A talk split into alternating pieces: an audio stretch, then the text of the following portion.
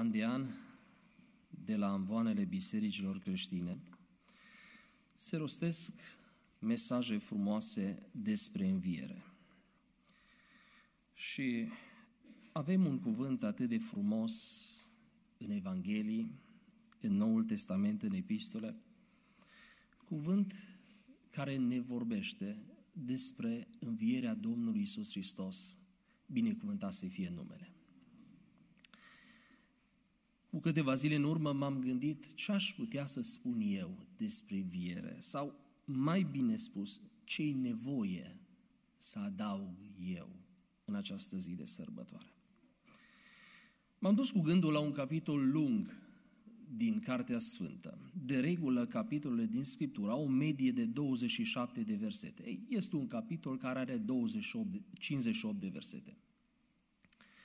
S-a vorbit și aseară, s-a vorbit și astăzi. Este vorba de capitolul 15 al primei epistole a lui Pavel către Corinteni.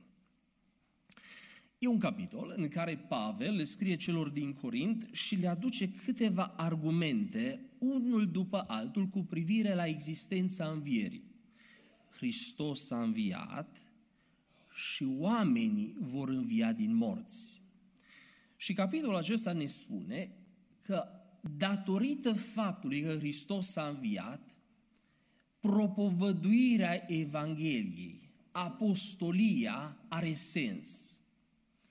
Și datorită faptului că există o înviere din cei morți, când oamenii vor învia din moarte la viață, oamenii trebuie să aibă nădejde. Și capitolul acesta ne mai spune cum va fi învierea. Exact cum pui o sămânță în pământ, ea moare și din ea iese o plantă nouă. Adică cei firesc ajunge în țărână, dar cei duhovnicesc învie ca să fie împreună cu Dumnezeu. Și argumentele lui Pavel sunt multe și frumoase, dar ce mi-a tras atenția este ultimul verset al capitolului. De obicei folosim acest verset ca un salut. L-am avut și ca moto al bisericii și alte biserici îl folosesc ca un salut al bisericii. Și din versetul acesta aș vrea să vă împărtășesc câteva gânduri. 1 Corinteni 15 cu 58. Pavel spune așa, de aceea, preiubiții mei frați, fiți tari, neclintiți, sporiți totdeauna lucru Domnului, că știți că osteniala voastră în Domnul nu este zadarnică. Amin. Versetul 58 este o concluzie. Pavel spune, de aceea, adică pentru că a înviat Hristos, pentru că Evanghelia are putere, pentru că avem o credință vie, nu o credință zadarnică. Pentru că va exista o înviere din morți. Iată concluzia mea, spune Pavel. De aceea. Adică la tot ceea ce v-am spus, urmează o concluzie. Iată concluzia. Și apoi urmează o adresare. Le spune prea iubiții mei frați. Dacă în versetul 34 le spunea, veniți-vă în fire cum se cuvine și nu păcătuiți, că sunt între voi unii care nu-L cunosc pe Dumnezeu spre rușina voastră o spun. Acum tonul lui se schimbă și spune, prea iubiții mei frați. Adică chiar dacă aveți alte preferințe, chiar dacă unii a trăit uneori în felul lumii, chiar dacă ați fi trebuit să-L fi cunoscut mai profund pe Domnul. Voi, cum sunteți astăzi, nu sunteți alții decât prea iubiții mei frați. Și după ce spune aceste lucruri, Pavel vine și aduce concluzia lui la această dezbatere și concluzia lui este formată din trei părți. Și părțile acestea le putem numi implicațiile învierii sau la ce ne determină învierea. Primul lucru. Trebuie să încetăm a ne deda la păcat. De aceea, preiubiții mei frați, fiți tari, neclintiți. Creștinul, pentru că există înviere, trebuie să înceteze a mai păcătui. Roman 6 cu 12. Deci păcatul să nu mai domnească în trupul vostru muritor și să nu mai ascultați de poftele lui. Primele două versete din acest capitol, din capitolul 15. Vă fac cunoscut, fraților, Evanghelia pe care v-am propovăduit-o, pe care ați primit-o, în care ați rămas și în care sunteți mântuiți, dacă o țineți așa cum v-am propovăduit-o. Altfel, degeaba ați crezut. Voi trebuie să rămâneți stari, neclintiți în propovăduirea, în, în, în ceea ce vi s-a propovăduit, în ceea ce ați spus. Dacă alunecați, dacă deviați de la aceasta, este degeaba.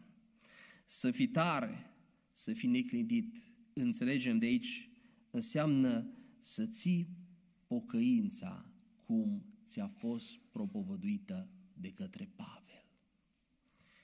În Corint erau câteva probleme. În speță sunt patru. Două care vin din exteriorul comunității, două care vin din interiorul comunității. Dar am să le parcurg în ordinea în care sunt expuse în epistolă. Prima dată, o problemă din interior. Corintenii, credincioșii, aveau preferințe pentru anumiți slujitori. Mie îmi place de X, mie îmi place de Y. Eu sunt al lui X, eu sunt al lui Y. Și s-au format partide. O problemă din interior. Apoi, o problemă din exterior, dată de mediul în care trăiau.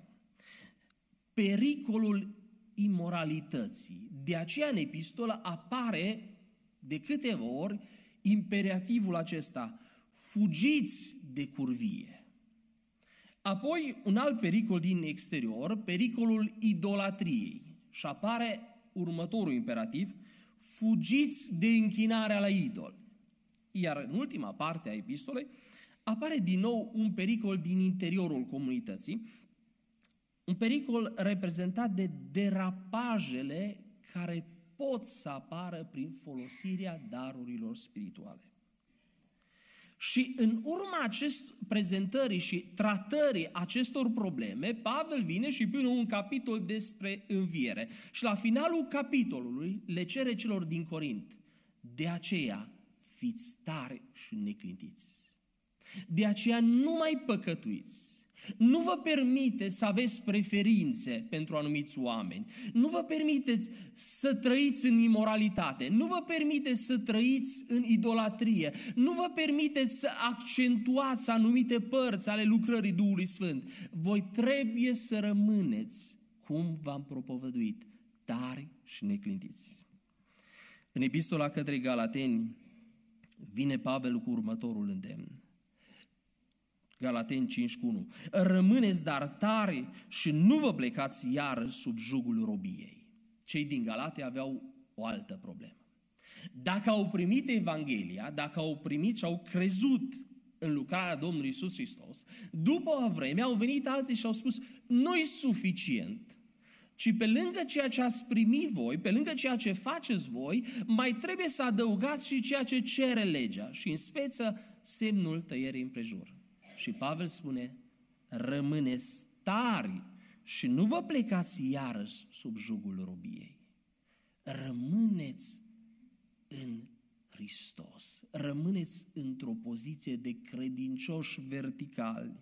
Pentru că învierea lui Hristos ne determină să trăim o viață fără compromisuri cu păcatul, ci o viață în ascultare de plină de Evanghelie Dumnezeu să ne ajute. Cea de-a doua implicație a învierii. Trebuie să continuăm cu perseverență lucrarea Domnului. De aceea, preiubiții mei frați, sporiți totdeauna în lucrul Domnului. Roman 12 cu 11. În sârguință fiți fără preget, fiți plini de râvnă cu Duhul, slujiți Domnului. A doua epistolă a lui Pavel către Corinteni, capitolul 8, versetul 7. după cum sporiți în toate lucrurile, în credință, în cuvânt, în cunoștință, în orice râvnă și în dragostea voastră pentru noi, căutați să sporiți și în această binefacere. Adică credinciosul nu trebuie să rămână la o stare liniară, la o plafonare, ci el trebuie să sporiască. Dar de această dată spune, sporiți totdeauna în lucru Domnului. Și întrebarea care o pun este, care este lucrarea Domnului? În speță sunt două lucruri. Prima lucrare este sfințirea bisericii. Efeseni 5, 25 la 27. Bărbaților, iubiți-vă nevestele cum a iubit și Hristos biserica și s-a dat pe sine pentru ea, ca să o sfințească după ce a curățit-o prin botezul cu apă prin cuvânt, ca să înfățișeze înaintea lui, a lui Dumnezeu, această biserică slăvită, fără pată, fără zbârșitură sau altceva de felul acesta, ci sfântă și fără prihană. Lucrarea lui Hristos este să sfințească biserica. Doamne, sfințește-ne! Și lucrarea lui Hristos are și o altă dimensiune, adică chemarea oamenilor la împărăția lui Dumnezeu. Marcu 1 cu 15. El zis, zicea, s-a împlinit vremea și împărăția lui Dumnezeu este aproape. Pocăiți-vă și credeți în Evanghelie. Marcu 16, versetul 15 și 16. Apoi le-a zis, duceți-vă în toată lumea și propovădiți Evanghelia la orice făptură. Cine va crede și se va boteza va fi mântuit, dar cine nu va crede va fi osândit. Aceasta este lucrarea pe care Hristos ne-a dat-o nouă. Cu aceasta i-a însărcinat pe ucenici să propovăduiască Evanghelia, să cheme oameni la împărăția lui Dumnezeu. Și epistola către evrei, capitolul 2, primele patru versete. De aceea, cu atât mai mult trebuie să ne ținem de lucrurile pe care le-am auzit, ca să nu fim depărtați de ele. Căci dacă cuvântul vestit prin înger s-a dovedit nezgudit, și dacă orice abatere și orice neascultare și-a primit o dreaptă răsplătire, cum vom scăpa noi dacă stăm nepăsători față de o mântuire așa de mare, care după ce a fost vestită întâi de Domnul ne-a fost adeverită de cei ce au auzit-o, în timp ce Domnul întărea mărturia lor cu semne, puteri și felurite minuni și cu darurile Duhului Sfânt împărțite după voia sa. Aici autorul epistolei spune, cum vom scăpa noi dacă stăm nepăsători? E lucrarea lui Dumnezeu și mare. Și Pavel spune, sporiți totdeauna în lucrul Domnului. Credinciosul trebuie să sporească, să lucreze cu devotament în ogorul Domnului. Dumnezeu să ne ajute. Deci învierea lui Hristos ne determină să fim lucrători neobosiți în ogorul Lui. Nu putem să spunem că și noi credem că a înviat Domnul și să stăm nepăsători. Și cel ce crede că Hristos a înviat, răspândește vestea bună a Evangheliei și altora. Dumnezeu să ne ajute. Și cea de-a treia implicație din acest verset, trebuie să nu pierdem din vedere răsplătirile cerești. De aceea, preiubiții mei frați, fiți tari și neclintiți. Sporiți totdeauna lucrul Domnului și atenție, că știți că osteniala voastră în Domnul nu este zadarnică. Coloseni, capitolul 3, s-a citit. Dacă deci ați înviat împreună cu Hristos, să umblați după lucrurile de sus, unde Hristos și de la dreapta lui Dumnezeu. Gândiți-vă la lucrurile de sus, nu la cele de pe pământ, căci voi ați murit și viața voastră este ascunsă cu Hristos în Dumnezeu. Când se va arăta Hristos viața noastră, atunci vă veți arăta și voi împreună cu El în slavă. Evrei 12 cu 2 să ne uităm țintă la căpetenia. Uitați ce se cere. Credinciosul să se uite țintă la căpetenia și desăvârșirea credinței noastre, adică la Isus. Și El este un model. De ce? Care pentru bucuria care era pusă înainte a suferi crucea, a disprețui rușinea și șa de la dreapta scaunului de domnia lui Dumnezeu. Uitați-vă dar cu luarea minte la cel ce a suferit din partea păcătoșilor o împotrivire așa de mare fație, răpirea averilor voastre. Ca unii care știți că aveți în ceruri o avuție mai bună care dăinuiește. S-au dus cele de pe pământ, o, comoara noastră, au spus ei, este în ceruri. Avem răspătiri cerești, binecuvântat să fie Domnul. Și Petru spune așa, 1 Petru 1, versetul 5. Voi sunteți păziți de puterea lui Dumnezeu prin credință, pentru mântuirea gata să fie descoperită în vremea de apoi. În ea, voi vă bucurați mult, măcar că acum, dacă trebuie, sunteți întristați pentru puțină vreme prin felurite încercări. Pentru că încercarea credinței voastre cu mult mai scumpă decât aurul care piere și care totuși este încercat prin foc, să aibă lauda, slava și cinstea la arătarea lui Isus Hristos, pe care voi îl iubiți fără să-l fi văzut, credeți în el fără să-l vedeți și vă bucurați cu o bucurie negrăită și strălucită, pentru că veți dobândi ca sfârșit al credinței voastre mântuirea sufletelor voastre. Credinciosul trebuie să nu piardă din vedere răsplătirile cerești. Chiar dacă aici suferă pentru o vreme, chiar dacă aici trece prin greu, va dobândi ca sfârșit mântuirea sufletului. Dumnezeu să fie binecuvântat. Deci, a treia implicație este aceasta.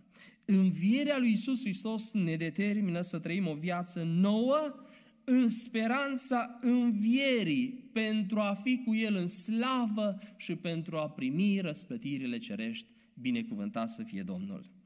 Așadar, frații mei, învierea lui Hristos ne determină și pe noi să încetăm a mai trăi în păcat. Trebuie să fim tari și neclintiți. Învierea lui Hristos ne determină să continuăm cu perseverență lucrarea Lui, adică să sporim totdeauna lucrul Domnului, sfințirea bisericii și răspândirea Evangheliei. Învierea lui Hristos ne determină să nu pierdem din vedere existența și bogățiile răspătirilor cerești. Știți că osteniala voastră în Domnul nu este zadarnică. De aceea a înviat Hristos ca să ne dăruiască nouă speranță. De aceea a înviat Hristos ca să ne motiveze să trăim o viață asemenea Lui. Și Dumnezeu la aceasta ne cheamă astăzi. Dumnezeu să ne ajute.